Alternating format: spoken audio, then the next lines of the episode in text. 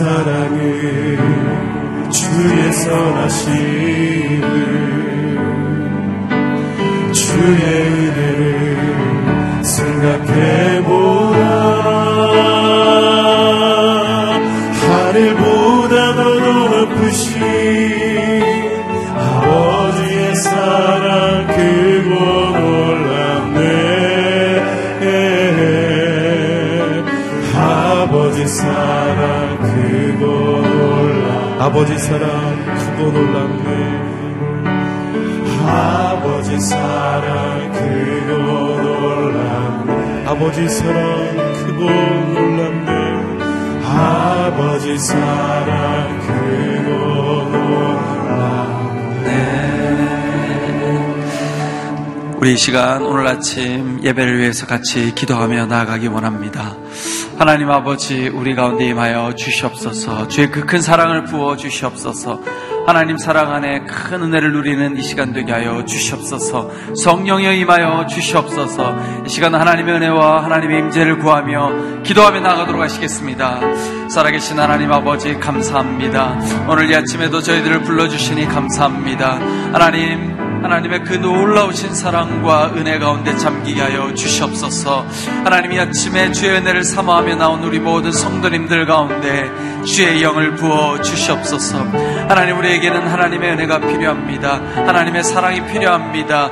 거룩하신 하나님 임하여 주시옵소서. 우리의 심령을 녹여 주시고 하나님의 그 큰 사랑과 은혜 가운데 하나님 나아갈 수 있도록 도와 주시옵소서. 성령여 임하여 주시옵소서. 이 시간 함께하여 주시옵소서. 하나님 은혜를 베풀어 주시옵소서. 아버지 하나님 붙들어 주옵소서. 이 시간 다시 한번 기도하며 나아가기 원합니다. 오늘 특별히 예배 가운데 말씀을 증거하는 목사님을 위해 기도하기 원합니다. 하나님 목사님 가운데 성령의 기름을 부어 주시옵소서. 말씀이 선포되어질 때 능력의 말씀이 선포되어지게 하여 주시옵소서. 그 말씀을 통하여 다시 한번 회복되어지는 은혜의 시간 되게 하여 주시옵소서. 이 시간 말씀을 위해 기도하며 나아가도록 하시겠습니다. 살아계신 아버지 하나님 오늘 이 아침에 주의 음성 듣고자 주님 앞에 나왔습니다. 하나님 우리 모두가 주님의 말씀이 필요합니다. 말씀을 증가하는 목사님 가운데 함께하여 주시옵소서. 그 입술 가운데 성령의 기름을 부어 주시옵소서. 능력의 말씀이 선포되어지게 하여 주시옵소서. 그 모든 말씀이 우리를 향한 하나님의 음성 되게 하여 주시옵소서. 말씀 가운데 온전히 머리 숙여 순종할 수 있는 우리 모두가 다 되게 하여 주시옵소서. 하나님 그 말씀을 통하여 놀라우신 하나님의 은혜와 사랑을 깨닫는 은혜의 시간 될 수 있도록 아버지 하나님 역사하여 주옵소서. 은혜 베풀어 주옵소서. 살아계신 하나님, 오늘 이 아침에도 새벽을 깨우며 주의 전으로 인도하여 주시니 감사합니다. 하나님 우리 모두에게는 주님의 은혜가 필요합니다. 하나님 우리의 힘으로 살아갈 수 없음을 고백합니다. 이 시간 주님의 은혜를 사모하며 주님 앞에 나왔습니다. 우리 모든 성도님들 가운데 놀라우신 하나님의 은혜와 사랑을 베풀어 주시옵소서. 오늘 말씀을 증거하는 이규 목사님 가운데 함께하여 주시고 하나님 목사님의 입술을 붙들어 주셔서 능력의 말씀이 선포되어질 수 있도록 아버지 하나님 역사하여 주시옵소서. 그 말씀 붙들고 다시 힘을 얻고 용기를 얻고 위로받으며 회복되어지는 은혜의 아침 될 수 있도록 성령 하나님 역사하여 주옵소서. 모든 말씀 예수님 이름으로 기도드리옵나이다. 아멘. 할렐루야. 일부 새벽 예배에 오신 성도님들을 환영하고 축복합니다. 하나님께서 오늘 우리에게 주시는 말씀은 마태복음 18장 12절로부터 20절까지의 말씀입니다. 마태복음 18장 12절로부터 20절까지의 말씀을 한 절씩 교독하도록 하겠습니다. 제가 먼저 읽겠습니다. 너희는 어떻게 생각하느냐? 양 백마리를 가진 사람이 있는데 그 가운데 한 마리가 길을 잃었다고 하면 그가 아흔한 마리를 산에 두고 가서 길 잃은 그 양을 찾아다니지 않겠느냐? 내가 진실로 너에게 말한다. 만약 그 양을 찾게 되면 그런 길 잃지 않은 99마리 양보다 오히려 그 한 마리 양 때문에 더욱 기뻐할 것이다. 이와 같이 이 어린아이 중 한 명이라도 잃는 것은 하늘에 계신 너희 아버지의 뜻이 아니다. 만일 내 형제가 내게 죄를 짓거든 가서 단둘이 있는 자리에서 잘못을 지적해 주어라. 그가 내 말을 들으면 너는 내 형제를 얻는 것이다. 그러나 만일 내 말을 듣지 않으면 그가 하는 모든 말에 두세 사람의 증언을 얻기 위해 한두 사람을 데리고 가거라. 그러나 만일 그가 그들의 말도 거부하면 교회에 말하여라. 교회의 말조차 듣지 않으면 너는 그를 이방 사람이나 세리처럼 여겨라. 내가 진실로 너희에게 말한다. 무엇이든 너희가 땅에서 매면 하늘에서도 매일 것이요. 무엇이든 너희가 땅에서 풀면 하늘에서도 풀릴 것이다. 다시 내가 진실로 너희에게 말한다. 너희 가운데 두 사람이 땅에서 어떤 일이든지 마음을 모아 간구하면 하늘에 계신 내 아버지께서 그들에게 이루어 주실 것이다. 다 함께 읽겠습니다. 두세 사람이 내 이름으로 모이는 곳에는 나도 그들 가운데 있다. 아멘. 길 잃은 양을 향한 그 사랑 제 마음에 부으소서라는 제목으로 이기원 목사님께서 말씀 선포해 주시겠습니다.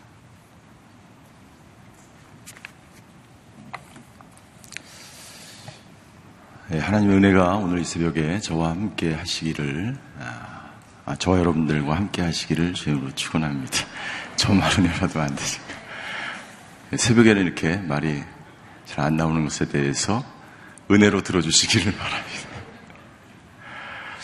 예수님께서는 예루살렘으로 계속해서 십자가를 지시기 위해서 나아가십니다.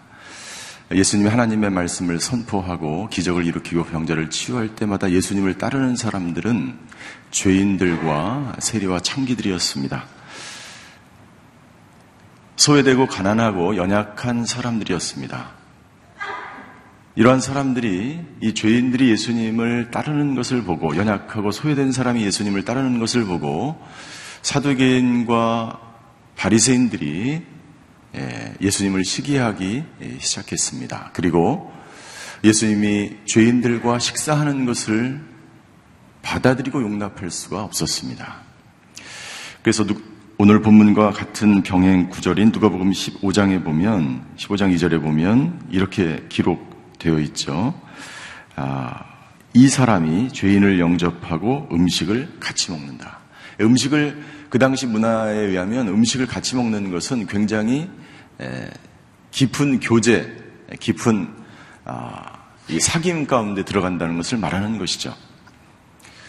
그러니까 이 사람이라고 이야기할 정도로 굉장히 예수님을 경멸하는 단어를 표현하면서 아, 예수님에 대해서 아,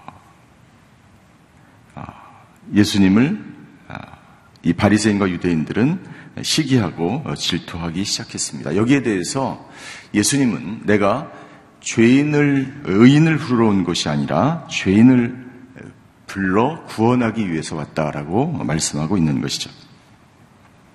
그 이후에 누가복음 15장에 보면 아, 세 가지 비유가 등장합니다.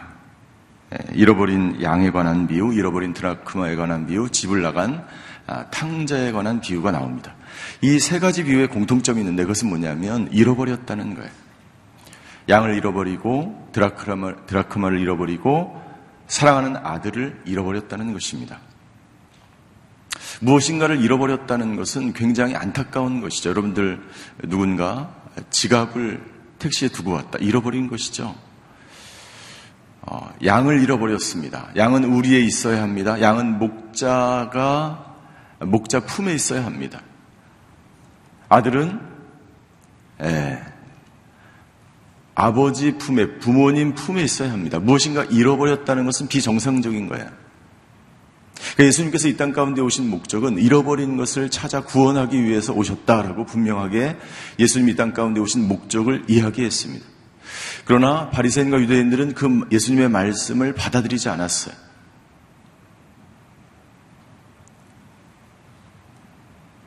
드라크마, 드라크마를 한 여주인이 잃어버렸습니다. 그런데 밤새도록 온 집을 밝히면서, 불을 밝히면서 찾았습니다. 내일 아침에 찾아도 되는데, 첫 번째는 이 세 가지 비유가 다 잃어버렸다는 것이고 무엇인가를, 두 번째는 열심히 찾았다는 거야. 열심히 찾았다는 거야. 드라크, 드라크마를 밤새도록 찾았고, 잃은 양을 찾았고, 부지런히 찾았고, 집 나간 탕자는 찾지 않았지만 밤새도록 예, 집 밖에 나가서서 기다렸다는 거예요. 그 아버지의 마음을 아버지의 마음을 표현하고 있는 것이죠. 하나님의 마음을 표현하고 있는 것이죠. 자기 아들 독생자 예수 그리스도를 이 땅 가운데 보내셔서 죽이시기까지 잃어버린 자를 구원하기 위한 하나님의 마음과 하나님의 열심을 우리가 아, 볼수 있는 것입니다. 어떻게 보면 경제적인 가치로 보면 별로 소득이 없는 일이죠. 동전 하나를 찾기 위해서 밤새도록 찾는 것, 잃어버린 양 때문에 아흔아홉 마리를 놔두고 한 마리를 위해서 찾아가는 그 목자의 마음, 어떻게 보면 경제적으로는 맞지 않는 거예요. 그러나 아, 이세 가지 비유, 누가복음 15장에 나온 세 가지 비유, 그리고 오늘 저희가 읽은 이 본문은 하나님의 절대 사랑의 가치에 따라서 하나님의 마음으로 오늘 본문을 저희가 읽어야 된다는 것이죠. 하나님의 사랑. 어떻게 보면 이 양은 저와 여러분일 수 있어요. 저와 여러분이었죠. 과거에 우리는 잃어버린 양처럼 살아갔던 존재죠. 지금도 이 시간 누군가 잃어버린 양들이 우리 주위에 있다는 것을 우리가 아, 하나님의 마음을 가지고 품어야 된다는 것을 말씀하고 있는 것이죠. 12절부터 14절까지에 보면 잃어버린 양에 대해서 예수님께서 말씀하십니다. 12절입니다. 12절 같이 읽겠습니다. 시작. 너희는 어떻게 생각하느냐? 양 100마리를 가진 사람이 있는데 그 가운데 한 마리가 길을 잃었다고 하면 그가 아흔아홉 마리를 산에 두고 가서 길 잃은 그 양을 찾아다니지 않겠느냐? 왜 이 길 잃은 한 마리 양을 찾아야 될까요? 첫 번째, 그것은 예수님이 이 땅 가운데 오신 목적이기 때문입니다. 예수님이 세상에 오신 목적은 예, 누가복음 19장 10절에 보면 이렇게 기록하고 있습니다. 인자에 온 것은 잃어버린 자를 찾아 구원하려 함이니라. 잃어버린 양을 찾기 위해서 오신 예수님. 아흔 마리를 두고 한 마리를 찾아가시는 것이 예수님이 이 땅 가운데 오신 목적. 그래서 저와 여러분들이 구원을 받았습니다. 그래서 저희 교회가 선교를 하고 그 당시에 예수님께서 세리와 죄인들, 창기들을 위해서 식사를 하시고 교제를 하시고 하는 그 모든 것들이 교회의 목적 중에 하나요. 저희 저와 여러분들이 해야 될 의무 중에 하나라는 것입니다. 예수님이 그렇게 하셨다면 우리도 하시, 해야 되겠죠. 저희 교회가 맞춤 전도를 하고 선교를 하고 새가족 환영의 잔치를 하고 이 모든 것들이 잃어버린 한 영혼을 사랑하는 마음으로 하나님의 마음으로 할 때에 그것이 예수님 이 땅 가운데 오신 목적을 이루어 가는 삶을 살아가는 것입니다. 그것이 제자의 삶입니다. 두 번째, 양을 찾아야 되는 이유는 그 한 마리 양도 주인의 양이기 때문에, 예수님의 양이기 때문에, 그 양에게 생명이 있기 때문에, 양은 주인이 없으면 생존하지 못하는 동물이라고 합니다.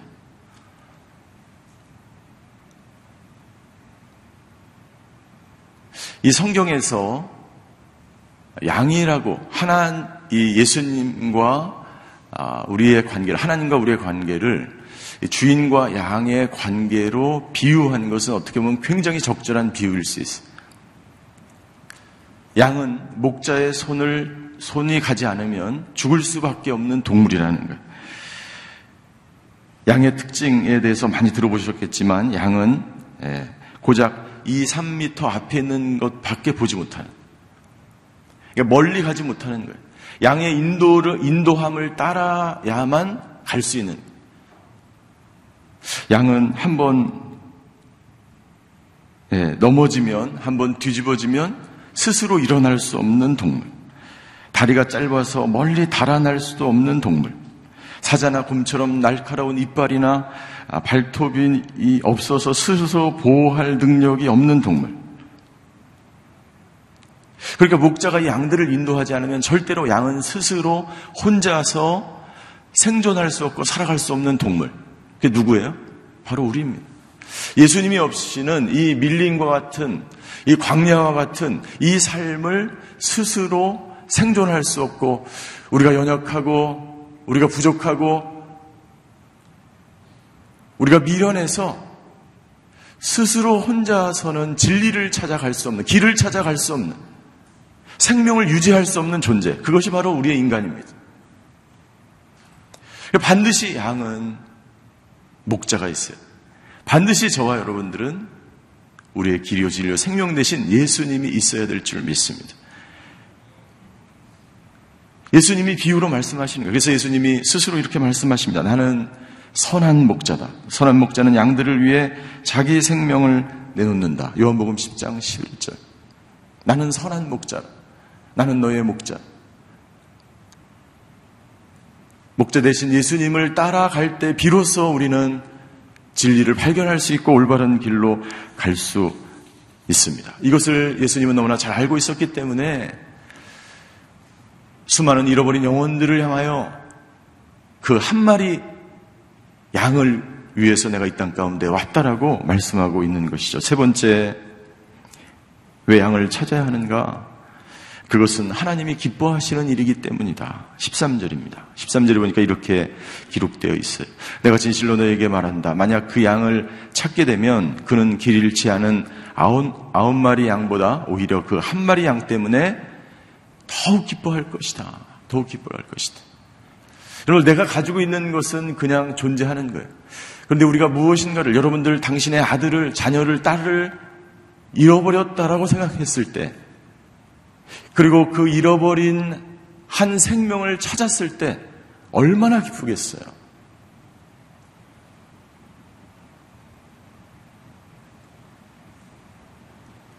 교인 한 명이, 성도 한 명이 여러분들 교회를 떠나는 것만큼 목회자의 마음이 아픈 것이 없어.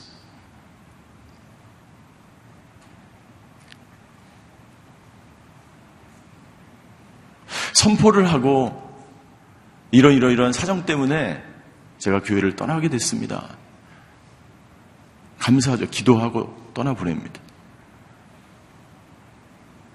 그런데 말 없이 어느 날 갑자기 아무 말도 없이 사라지신 분들이 있어요. 근데 그 이유를 나중에 들어보면 기가 막힌 이야기들이 있을 수가 있어요.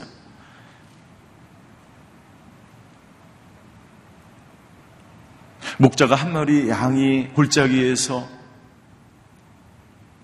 광야에서 사막으로 목자가 관리하지 못해서 양이 사라질 때 그 목자의 마음이 얼마나 아프고 고통스럽겠어요.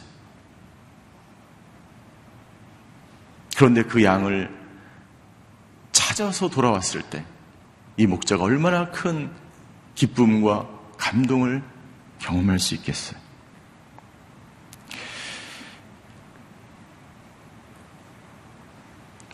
한 드라크마를 찾기 위해서 온 집안을 다 불을 밝히고 집안을 샅샅이 뒤지는 그 마음.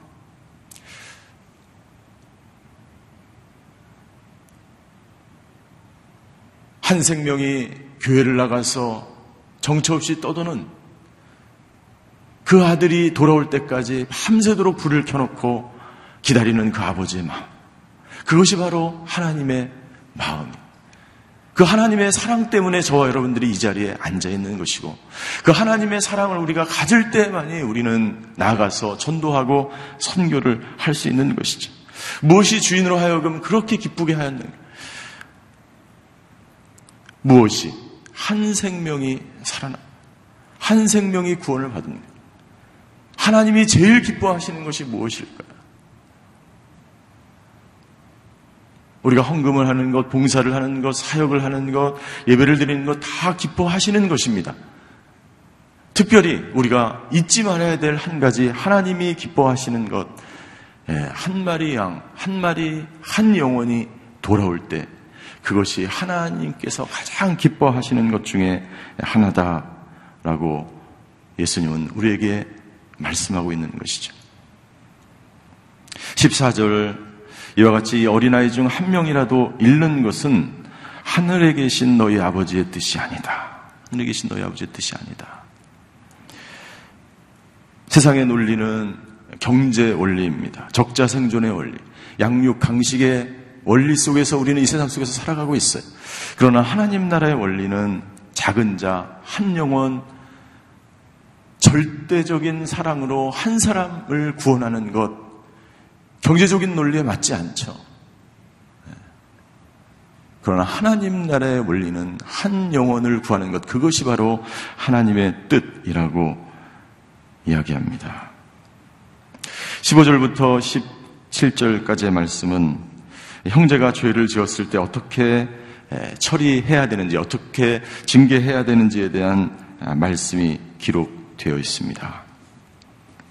우리 15절에 보면 이렇게 되어 있습니다. 만일 내 형제가 내게 죄를 짓거든 가서 단둘이 있는 자리에서 잘못을 지적해 주어라. 그가 내 말을 들으면 너는 내 형제를 얻는 것이다. 라고 이야기합니다. 세 번째, 세 가지 단계를 거쳐서, 세 가지 단계를 거쳐서 죄를 지은 형제를 아, 어떻게 돌봐야 되는지, 어떻게 징계해야 되는지에 대해서 말씀하고. 첫 번째는 단둘이 있는 자리에서 잘못을 지적하라라고 말하고 있습니다. 굉장히 신중하게 그 형제의 잘못을 지적하고 건면해야 될 것에 대해서 말씀하고 있습니다. 공동체 안에서 순 안에서 어떤 형제의 잘못이 지적됐을 때 여러분들은 어떻게 하십니까? 첫 번째는 단둘이 만나서 그 사람의 문제, 그 사람의 죄를 지적하라는 거예요. 그런데 만약 그 형제가 너의 말을 듣지 않으면 어떻게 해야 되는가? 들으면 너무 감사하죠. 지혜로운 사람은 다른 사람의 말을 경청할 것입니다. 수용할 것입니다. 받아들일 것입니다. 그런데 만약 그 사람이 어리석게도 자기 잘못을 뉘우치지 못하고 거부한다면 여기서 지적하라는 말은 개혁성경에 보면 권고하라는 말이에요. 그 권고하라는 말의 원뜻은 뭐냐면 그 사람으로 하여금 회개해서 하나님께로 돌아오라라고 하는 뜻이 있어요. 그러니까 원뜻은 뭐냐면 노출시키라, 빛으로 가져오라. 그 사람을 그 사람의 죄를 스스로 드러나게 해서 그 사람을 예수님께로 빛으로 데려오라라고 하는 의미가 있어요. 그것이 권고라는 의미예요. 그러니까 절대적으로 사랑하는 마음으로 그 사람에게 그 이야기를 해야 된다는 말씀. 단순히 지적하거나 단순히 지적 그 목적 자체가 공동체에서 쫓겨나고 공동체에서 그 사람을 해를 주고 상처를 입기 위해서 권고하는 말이 아닙니다. 그것도 한 마리 잃어버린 양과 똑같은 원리예요. 정말 한 영혼을 긍휼히 여기며 여러분들 우리 자녀들에게 그렇게 이야기해야 되는 것이죠. 우리 수론들에게 그렇게 이야기해야 되는 것이죠. 내쫓고 징계함으로 인해서 심판하는 것이 목적이 아니에요. 그 영혼이 한 마리 잃은 양처럼 그 사람을 우리가 정말 신중하게 대하지 않으면 상처를 받고 떠날 수밖에 없는 거예요. 그럼 두 번째 단계는 어떻게? 그 사람이 받아들이지 않아요. 그럼 두 번째 단계는 어떻게 되느냐? 두세 사람을 데리고 가서 그 사람에게 에, 이야기해. 두세 사람의 증인을 어, 데리고 가는 것입니다. 그런데도 듣지 않아요. 그럼 어떻게 되느냐? 17절. 그러나 만일 그가 그 말의 말도 그들의 말도 거부하면 교회에 말하여라. 교회의 말조차 듣지 않으면 너는 그를 이방 사람이나 세리처럼 여겨라. 교회에 말하라 라고 하는 것은 개인적인 권면이 실패했을 때, 그리고 두세 사람이 가서 권면하는 것도 실패했을 때, 마지막 단계로서 예, 그 형제를 교회가 권면하기 위해서 노력해야 함을 말하고 있습니다. 그런데 만약 그 형제가 교회의 권면도 듣지 않으면 어떻게 해야 되는가? 예, 이방인과 세리처럼 여기라라고 예, 이방 사람이나 세리처럼 여기라라고 말하고 있습니다. 이방인과 세리, 이방인들은 예, 그 교회의 공동체 안으로 회당 안으로 들어와서 예배를 드릴 수가 없었습니다. 공동체 안으로 들어와서 함께 예, 교제하고 떡을 나눌 수가 없었습니다. 완전히 제외된 사람으로 취급을 해도 괜찮다라고 하는 거예요. 여러분들 이러한 교훈을 우리는 우리 우리에게 어떤 교훈 이러한 메시지는 어떤 교훈을 주냐면 여러분들 교회에 일어나고 있는 지금도 마찬가지죠. 수많은 일들이 사실은 일어나고 있습니다. 교회는 완벽한 완전한 사람들이 모인 곳이 아니기 때문에 수많은 어려움들과 문제가 일어날 수 있죠. 관계 어려움도 있고 돈에 대한 문제도 있고 여러분들 세상에서 일어나는 문제가 사실은 이 안에서 더 일어나고 있어요. 어떻게 보면 세상은 법으로 심판하고 예, 직위로 그냥 심판을 하면 됩니다. 그러나 교회는 쉽게 그렇게 할 수 없는 공동체이기도 하기 때문에 더 어려울 수도 있어요. 오늘 예수님께서 이 말씀을 주신 이유는 어떻게 해서든지 예, 첫 번째 사랑의 마음으로 권면하고 문제를 해결해야 될 것을 말씀하고 있는 거예요. 한 영혼을 한 생명이 돌아왔는데 그 생명이 다시 실족하지 않고 나가지 않도록 그리고 그 생명이 스스로 자기의 잘못을 깨닫고 회개함으로 함께 공동체를 이루어 갈 수 있도록 권면해야 되는 거예요. 그러나 두 번째 예수님이 말씀하신 이유는 하나님의 거룩한 이 공동체와 교회를 문제를 일으키고 이 교회를 어지럽게 하는 것에 대해서는 그냥 두어서는 안 된다는 것을 말씀하고 있는 거예요. 그래서 사도행전에 보면 아나니와 사피라의 사건이 일어난 것도 하나님의 거룩한 교회를 지키기 위해서 그런 일들을 행했다는 것이죠. 만약 우리가 그렇게 할 수만 있다면 이 교회가 계속해서 건강한 교회로 그리고 앞으로 사도들이 제자들이 하나님의 나라를 이루어갈 때 이 기준을 적용해야 함을 예수님이 말씀하고 있는 것입니다. 그리고 예수님은 18절에 이렇게 말씀하십니다. 내가 진실로 너에게 말한다. 무엇이든 너희가 땅에서 매면 하늘에서, 하늘에서도 매일 것이요. 무엇이든 너희가 땅에서 풀면 하늘에서도 풀릴 것이다. 우리가 마태복음 16장에 베드로가 주는 그리스도에서 살아계신 하나님의 아들이라고 말씀하신 그때 예수님께서 교회가 어떤 것인지에 대해서 말씀하실 때 이 말씀을 하셨죠. 왜 여기서 이 말씀을 하셨을까요?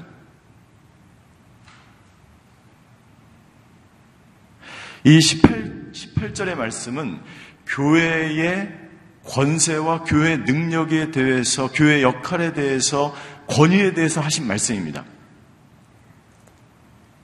그러니까 교회의 이름으로 그 형제를 징계하는 것에 대해서 예수님께서 교회의 권위로 하는 것에 대한 확증을 하시는 거예요.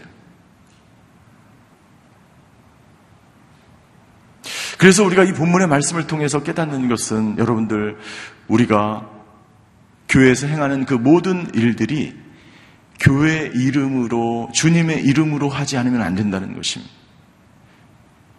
내가 다른 사람을 권면하는 것, 내가 어떤 사역을 감당하는 것, 내가 직임을 감당하는 것, 내가 다른 사람과 협력 관계를 이루는 것, 교제하는 것, 순모임을 하는 그 모든 것들은 사실은 하나님의 명령에 따라서 하나님의 위임을 받아 교회 이름으로 모든 것이 행하는 것이라는 것을 우리가 알게 된다면 여러분들 우리가 교회 안에서 함부로 행하지 않게 될 거예요.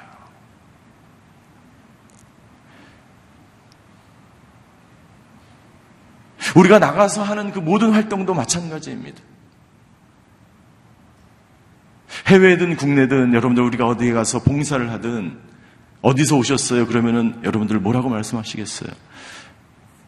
예, 쌍문동에서 왔어요. 이럴 수, 이러지 않습니다. 내가 사는 지역을 말하지 않습니다. 용산구에서 왔습니다. 아니에요. 온누리 교회에서 나왔습니다. 이 봉사팀은 우리는 저희는 온누리 교회에서 왔습니다. 여러분들 교회라고 하는 권위를 가지고 우리가 하는 것 모든 활동들입니다. 여러분들 동일하게 여러분들 오늘 우리 우리가 오늘 하루 나아가서 하는 그 모든 삶의 모든 활동들 직업, 현장, 내가 말하는 언어 하나 내가 만나는 사람 한 명, 그 사람에게 우리는 하나님으로부터 오는 교회의 권위를 보여줘야 됨을 하나님은 말씀하고 있는 거예요. 만약 그렇다고 한다면 여러분들 우리가 한 사람을 대할 때 정말 그 사람을 그 사람이 특별히 잃어버린 양이라고 할 때 믿지 않을 때 여러분들 우리가 어떻게 그 사람에 대해서 대해야 될까요? 그 사람이 죄인이고 그 사람이 창기고 그 사람이 세리일지라도 우리가 어떻게 그 사람에게 되어야 될까요?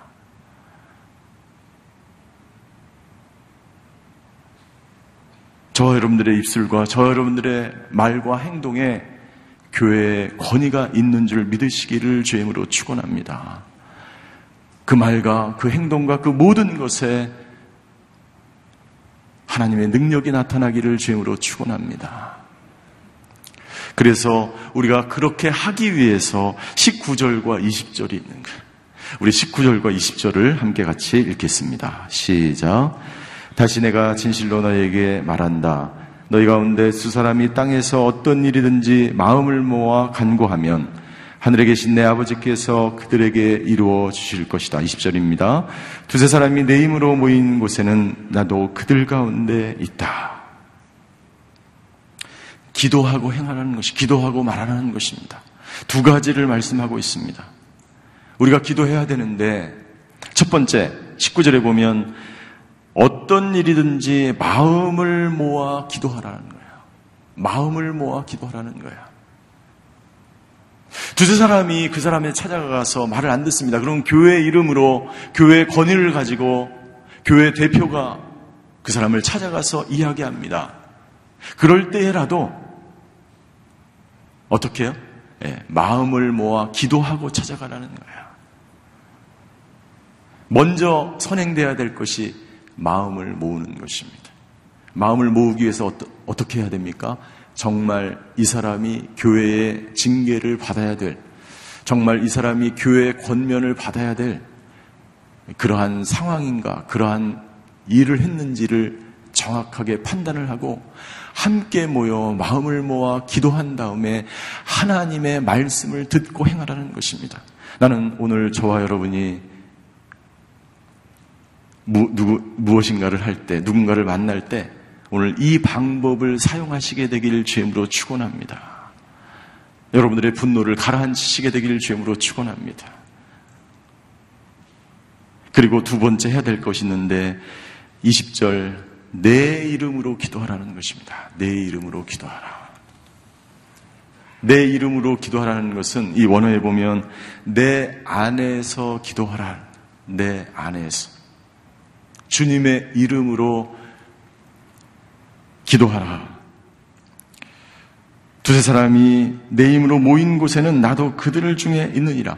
주님의 영광을 위해서, 주님을 위해서 우리가 합심해서 기도하면 하나님께서 어, 그 행한 일을 이루어 가시는 하나님인 줄 믿습니다. 오늘 저와 여러분들의 기도가 그런 기도가 되시기를 주임으로 축원합니다. 우리가 개인적으로 기도할 때도 오늘 누구를 만나야 된다든지 누구에게 이런 권면을 해야 된다든지 그것이 누구이든지 저와 여러분들의 모든 권면과 그 모든 것들이 마음을 모아 주님의 이름으로 기도하며 주님의 뜻이 오늘 저와 여러분들의 삶 가운데 그대로 이루어지게 되시기를 주님의 이름으로 축원합니다. 기도하시겠습니다.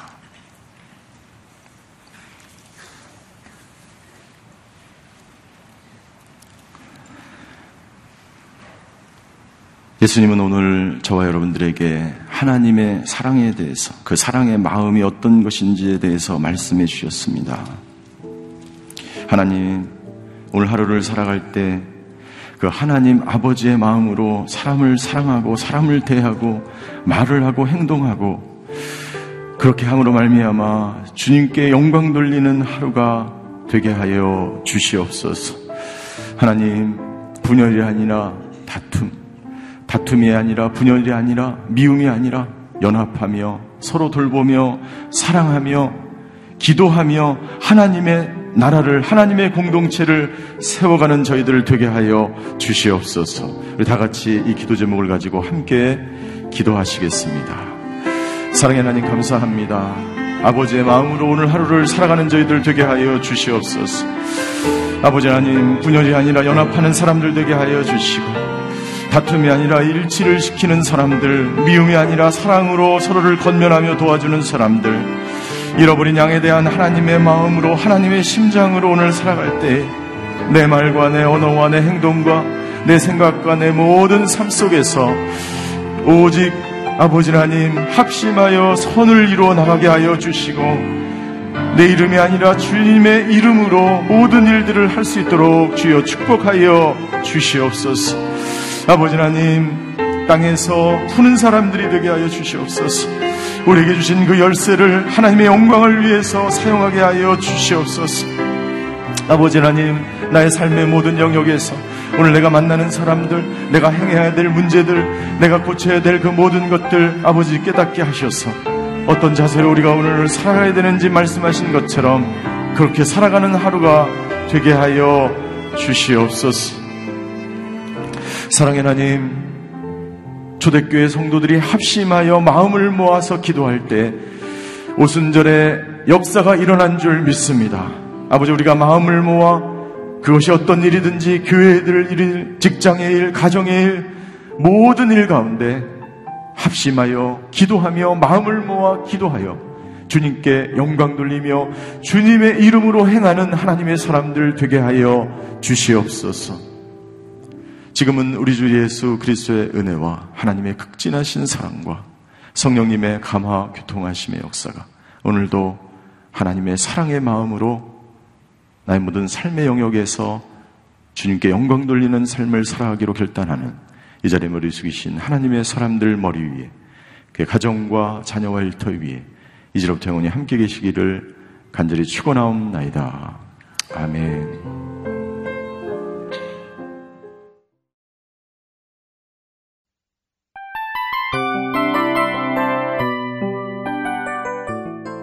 이 프로그램은 청취자 여러분의 소중한 후원으로 제작됩니다.